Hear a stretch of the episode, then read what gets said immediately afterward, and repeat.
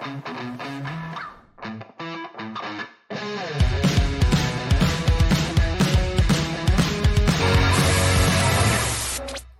CCP and the Democrats have a lot more in common than you think. We'll talk about that coming up. Black Pink. Ka-ching. Unbelievable story. And huh, if you're old enough, you will remember waterbeds. Yeah, we're talking about waterbeds tonight. Welcome to the Jay Sheldon Show. It's, uh, what is it, Monday? It is, isn't it? Oh my goodness, Monday already. Wow. Have they finished uh, counting the votes in uh, Nevada and mostly Arizona? Not yet, because it's election month, you know. It's not election day, election week. It's it's election month.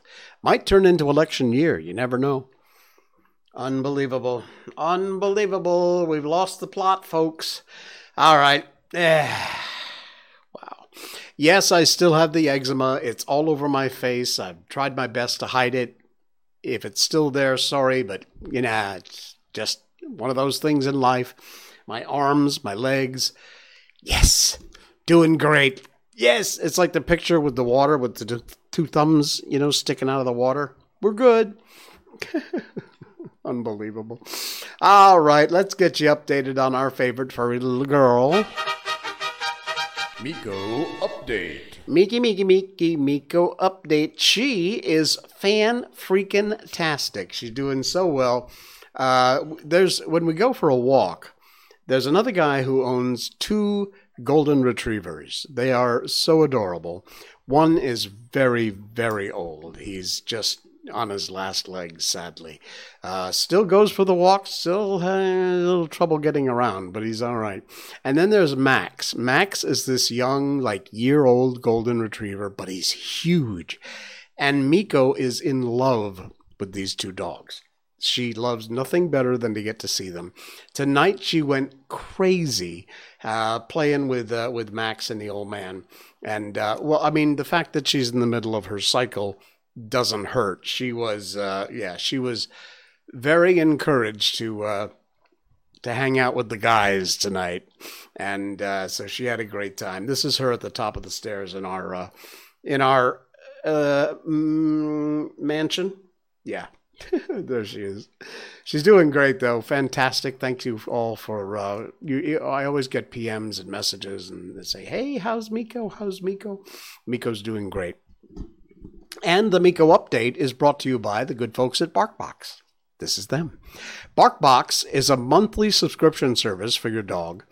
You can specify when you sign up small, medium, or large because every month you will get a themed box of treats and toys and a dog chew designed especially to make your dog happy and make you happy too. The things inside these boxes are so fantastic. And every month they have a theme.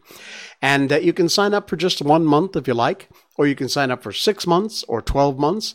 If you use our special link, which is barkbox.com slash Miko, M-I-K-O, you will get an extra month free. You see that right there? This is the exclusive offer you get uh, when you sign up uh, using our link, barkbox.com slash Miko. It's available in the US, US territories, and Canada.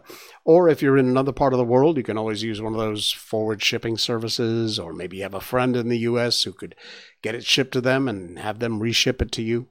Uh, it's worth it, trust me. This stuff is so great. You will love it. They promise you will love it with a 100% guarantee of your satisfaction. Something's not right, they will make it right. They have a customer service team here that really goes above and beyond to make sure that you are happy with the product and your doggy's happy with the product too. So be sure you check it out, barkbox.com slash Miko, M-I-K-O, to get your special deal. And uh, trust me, once you check this site out, you're going to want to hang out and order something because uh, they're great folks. They do a really good job. All right. Well, that's barkbox.com. And what do we got on the top of the top of the notes tonight? Oh, yeah. T.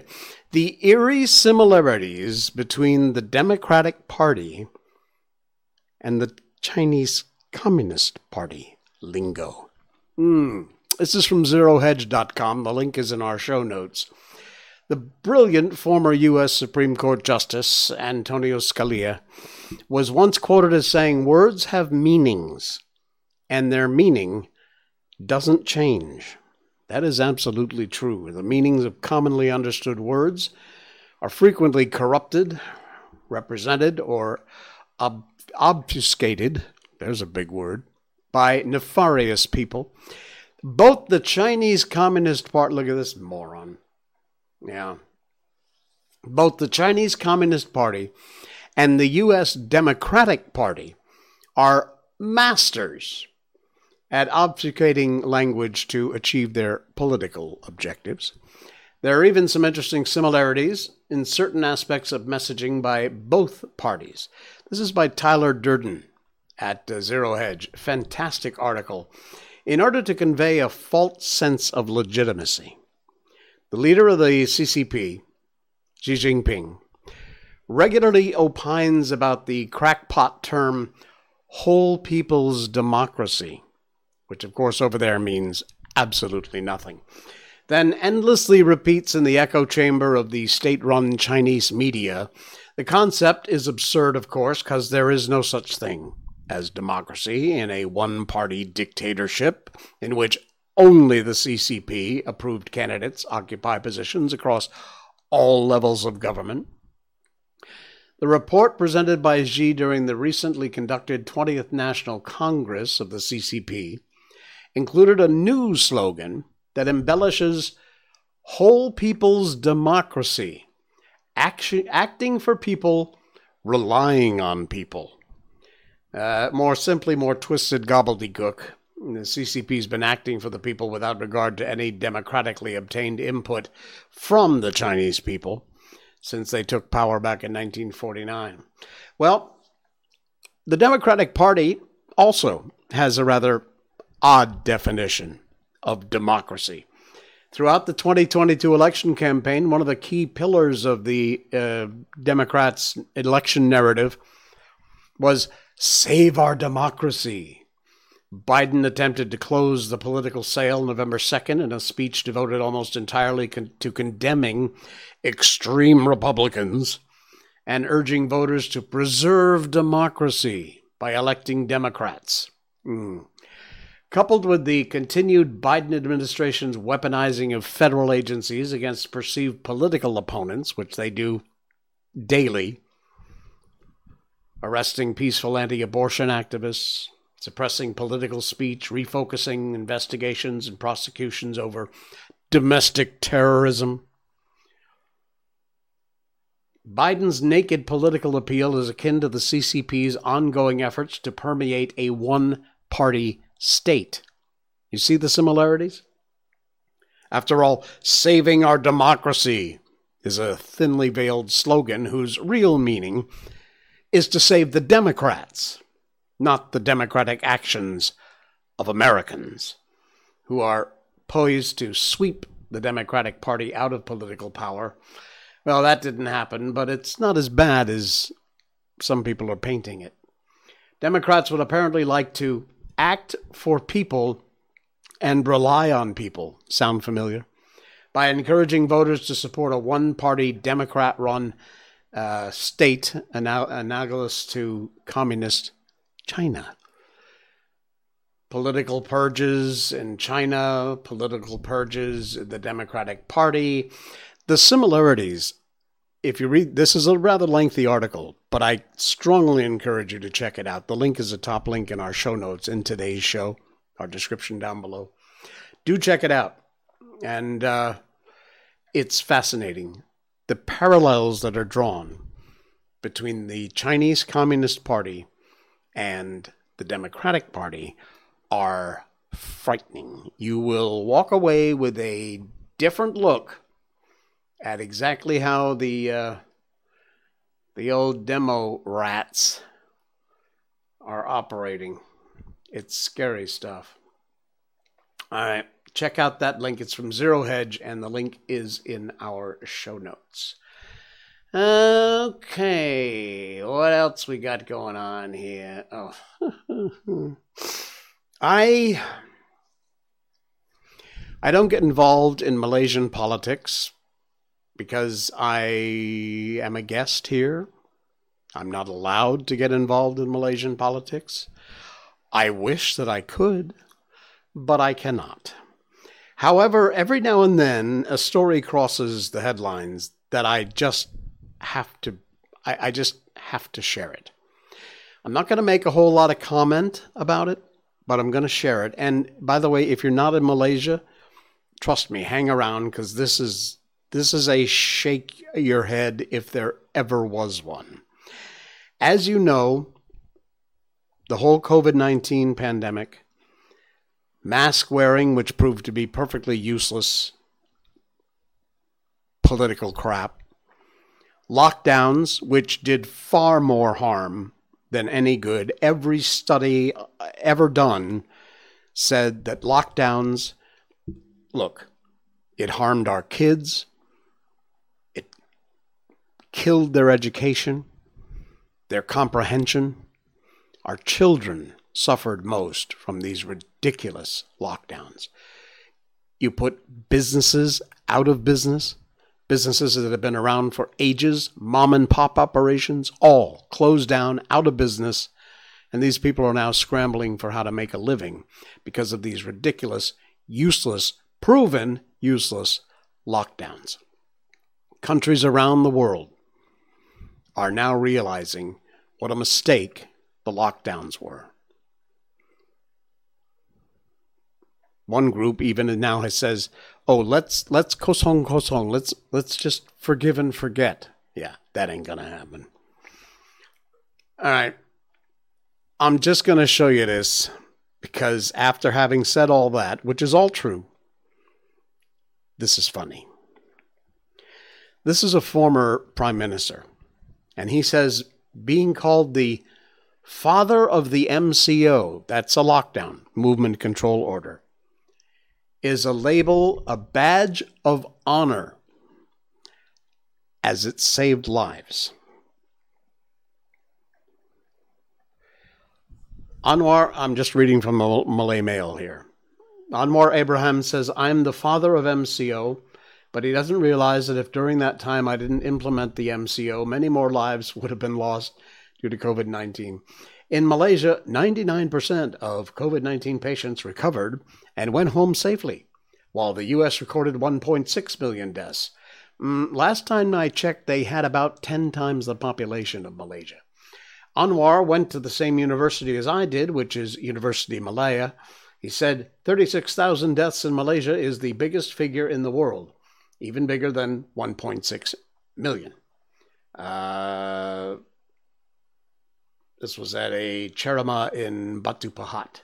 He told the crowd Malaysia's vaccine rollout was faster than other countries in the region, and his government also offered aid to the masses at the time to ensure there was food on the table, and for the people who, when many economic sectors were temporarily closed, many of whom, I might add, never opened again. So, he's rather proud of that moniker. Okie dokie. Speaking of people not having enough money, do you like Blackpink? I, you know what? I'll be perfectly honest with you.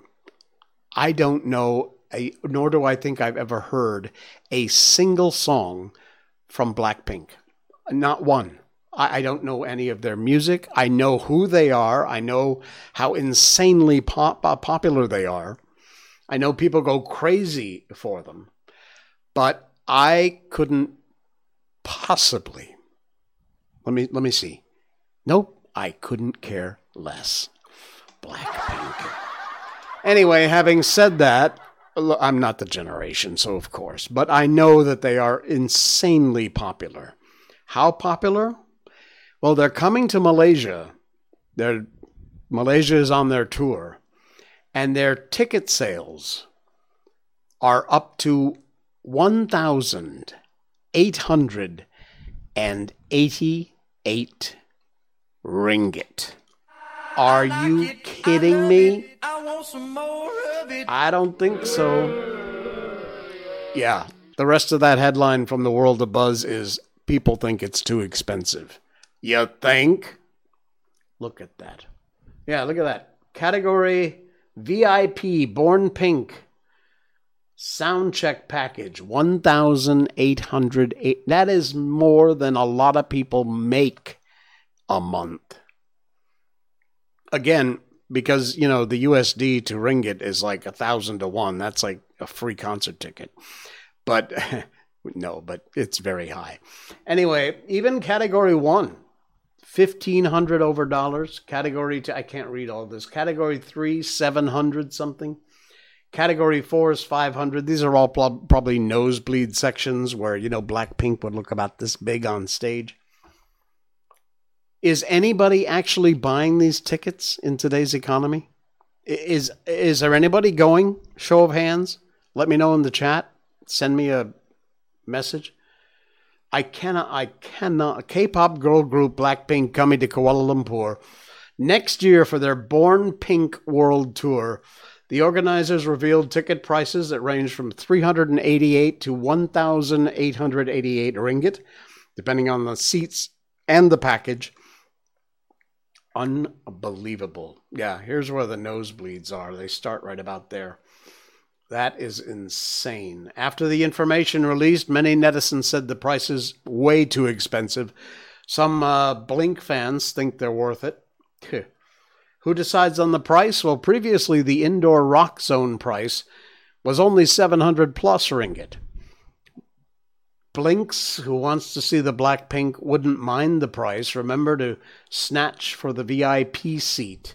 It's too expensive, people said. Are the seats coated in gold? Yeah, you'd think so. 1888, too funny. The seats are gold.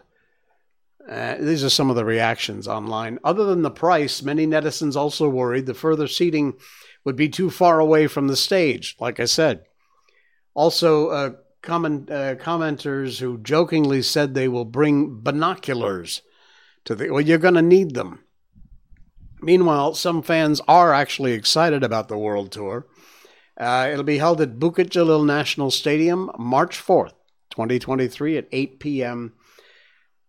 I'm really interested in whether or not there are anybody sitting sitting anywhere close to the stage because that's that is an insane amount of money. Whether you are a huge fan or not, if you can't afford it, you can't afford it.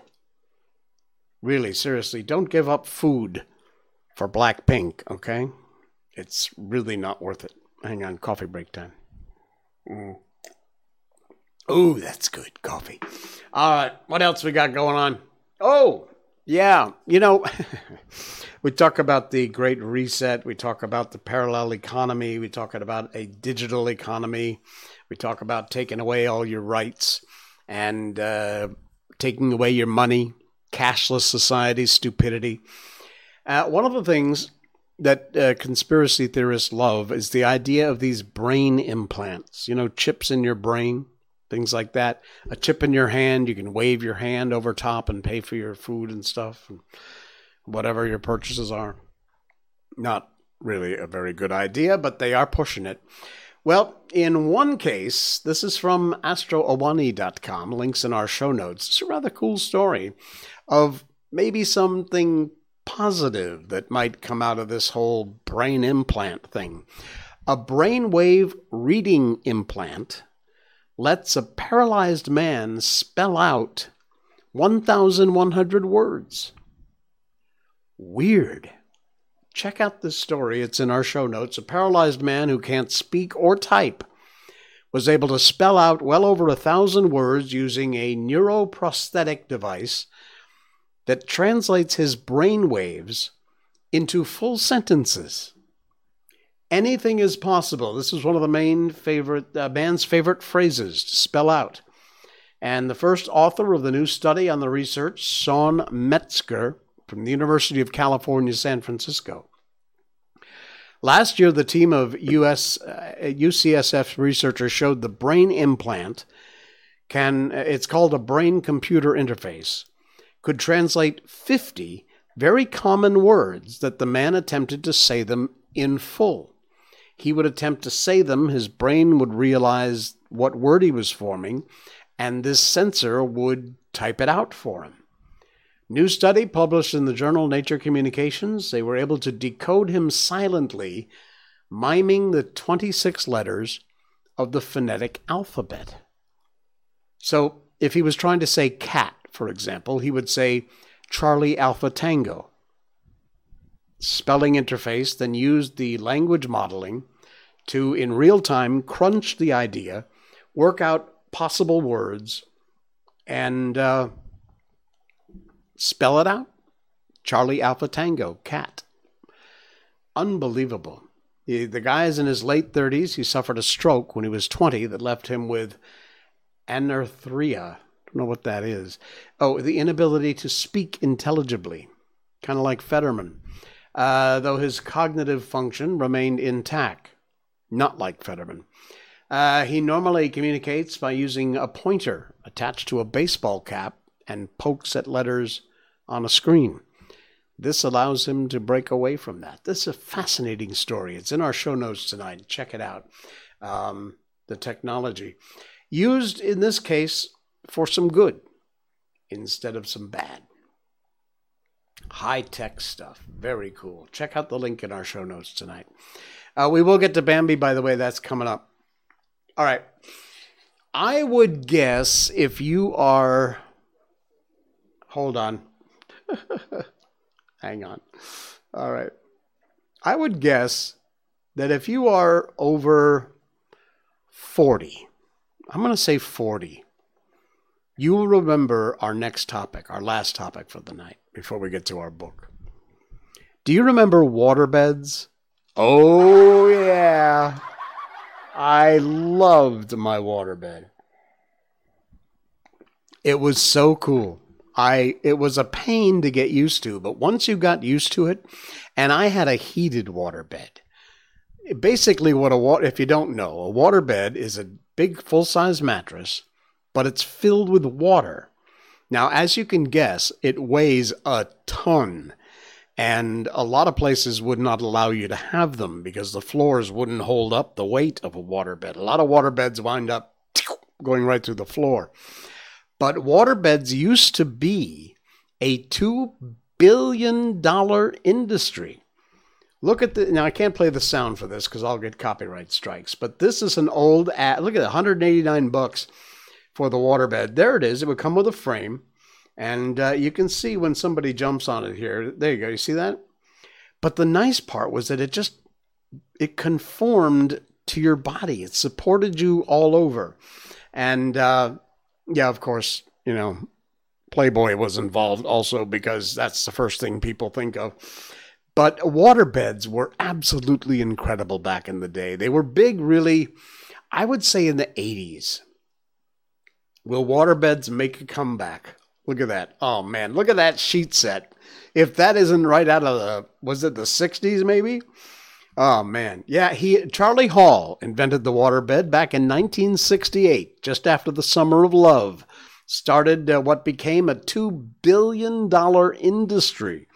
The water-filled mattresses earned a uh, provocative reputation throughout its heyday in the 70s and 80s. I guess I had mine right at the turn of the decade between the late 70s, early 80s. But Hall intended for waterbeds to actually, not for, you know, that, but for people to get better sleep. Research on the health benefits were never really conclusive. Uh, Hall's new company, Hall Flotation, is a brand new company now, just started, aims to bring back waterbeds, and they have a new wave suppression system.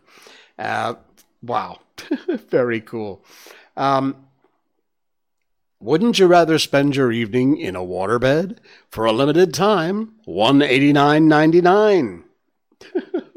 Man, waterbeds were all the thing uh, back when I was in my my twenties and thirties. And uh, yeah, I'm telling you, if you've never seen a waterbed, check out the link. It's in our show notes. There's pictures. There's that video, which will show you all the different styles of waterbeds. And I'm telling you, they were comfortable. No doubt about it. 100%. It is the most comfortable night's sleep you will ever have. Yes, it takes some getting used to because you get in and, you know, you got that wave action going on. But I'm telling you, waterbeds were the bomb.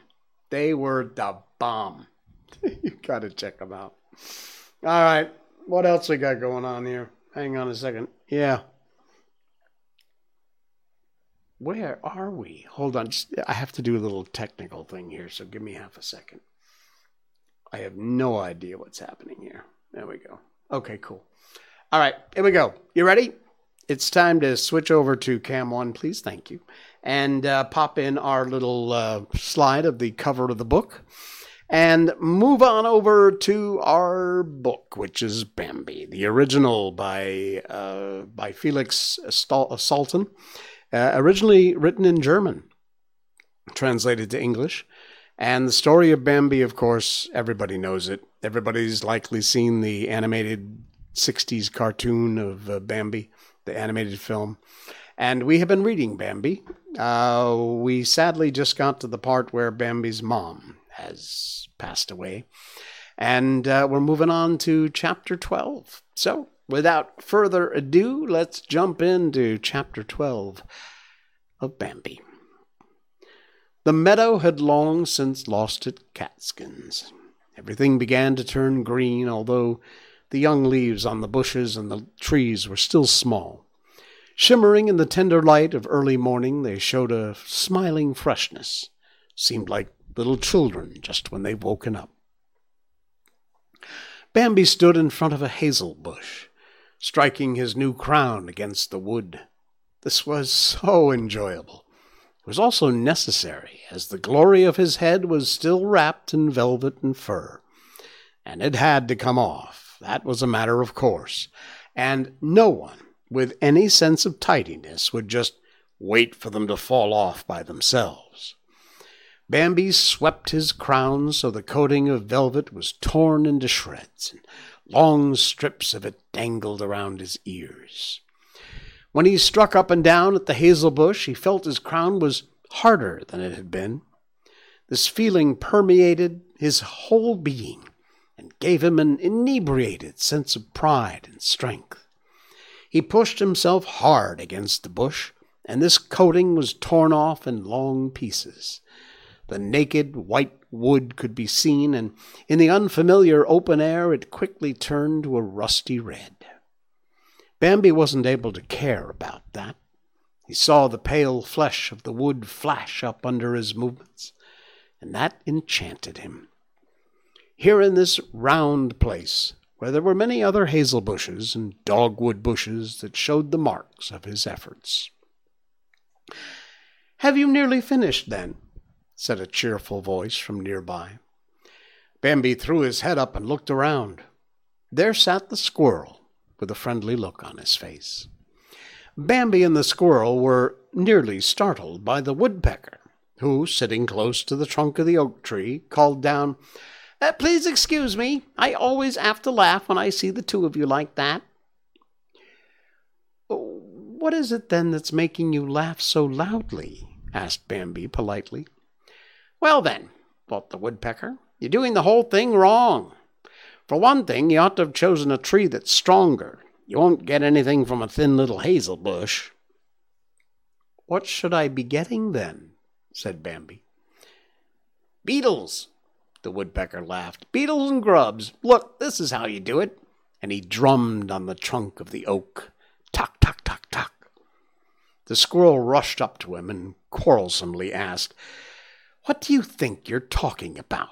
The prince isn't looking for beetles and grubs. Why not? said the woodpecker complacently. It tastes delicious. He bit into a beetle, swallowed it, and went on drumming.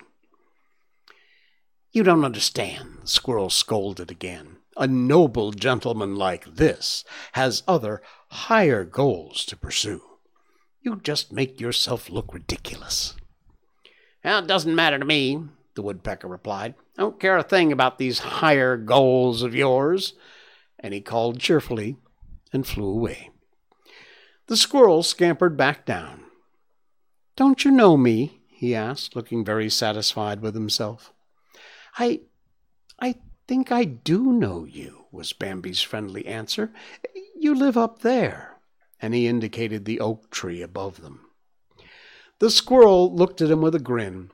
You're confusing me with my grandmother, he said. I knew it. I knew you were confusing me with my grandmother. My grandmother lived up there ever since I was a child. Prince Bambi. She often told me about you. Only only when she was killed by the polecat, a long time ago that was in the in the winter time. Do you remember? Yes, I do, Bambi nodded. I, I heard about it. Well, then, after my father moved in here, the squirrel told him, he showed up, showed astonishment in his eyes, and held both paws politely on his white breast. But you might also be confusing me with my father. Do you know my father? I'm afraid not, Bambi answered. I've never had the pleasure. That's what I thought, exclaimed the squirrel in satisfaction. My father was so surly and shy. He didn't have any contact with anyone. Where is he now? Bambi asked. Oh, said the squirrel, a, a month ago the owl got him. Yes, and now it's me who lives up here. I'm very satisfied with it. Just think, it was up here that I was born. Bambi began to turn and was about to go. Uh, wait, called the squirrel quickly. I really didn't mean to tell you all that stuff. I, I wanted to say something completely different. Bambi stayed where he was. What was that then? he asked patiently. Yeah, um, what was that? The squirrel thought about it and then made another sudden leap, sat upright, leaning against his magnificent bushy tail, and looked at Bambi. Right, I've got it now he continued to burble. I-, I wanted to tell you that you'll soon be ready with that crown of yours, and it's going to be very beautiful. Do you think so? asked Bambi, pleased. Beautiful, declared the squirrel. And in his enthusiasm, he pressed both his forepaws against his white breast.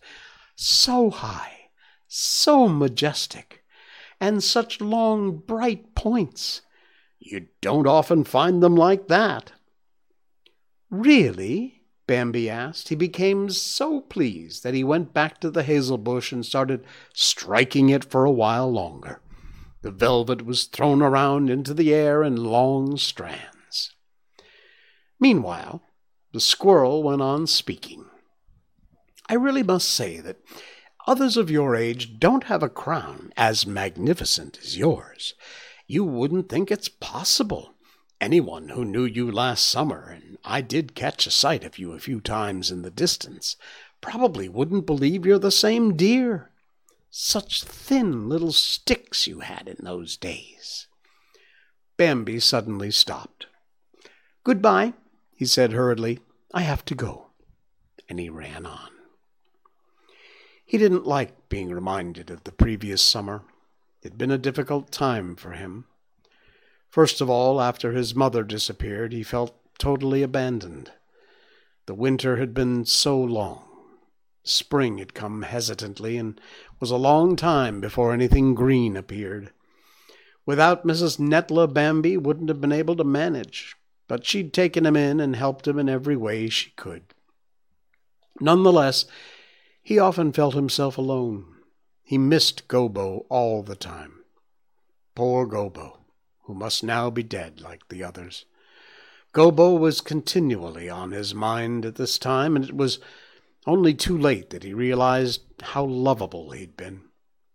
He rarely saw Faline. She always stayed close to her mother and turned out to be remarkably shy. Later, when at last it had become warm, Bambi began to recover his mood. He wiped his first crown clean of its velvet and was very proud of it. A bitter disappointment was soon to follow. The other crown wearers chased him away whenever they saw him. They pushed him away angrily. They, they wouldn't tolerate him getting close to anyone, manhandling him, until with every step he took, he was afraid of being found by them, afraid of being seen anywhere and he crept along in the most hidden paths, with a feeling of being oppressed. At the same time, while the days became warmer and sunnier, he became gripped by a strange unease. His heart became ever more oppressed with a yearning that was both painful and welcome. Whenever he happened to see Faline or one of her friends in the distance, he was overcome by a storm of excitement he could not understand. It even happened quite often that he would recognize just a trace of where she'd been, or that he would draw in a breath to test the air and smell that she was nearby. He felt irresistibly drawn to her even more often. But if he gave in to this longing that drew him to her, it always turned out badly. Either he would find no one, and in the end, tired out after wandering about for so long, have to acknowledge that the others were avoiding him, or he came across one of the crowned heads who would immediately leap out at him, push him, and drive him away, shouting insults. Worst of all, Ronno and Karus had taken against him. No, this was not a happy time. Wow, that's where we're going to leave it for tonight. And we'll continue on and find out what happens next in the adventures of Bambi.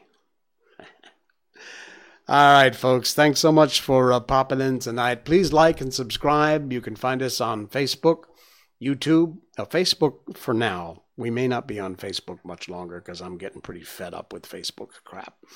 Anyway, you'll always find us on rumble.com. Just check out rumble.com, sign up for a free account, subscribe over there. That's our main channel. And of course, twitch.tv, where you will find us uh, Monday, Wednesday, and Saturday nights. This is The Jay Sheldon Show. Good night.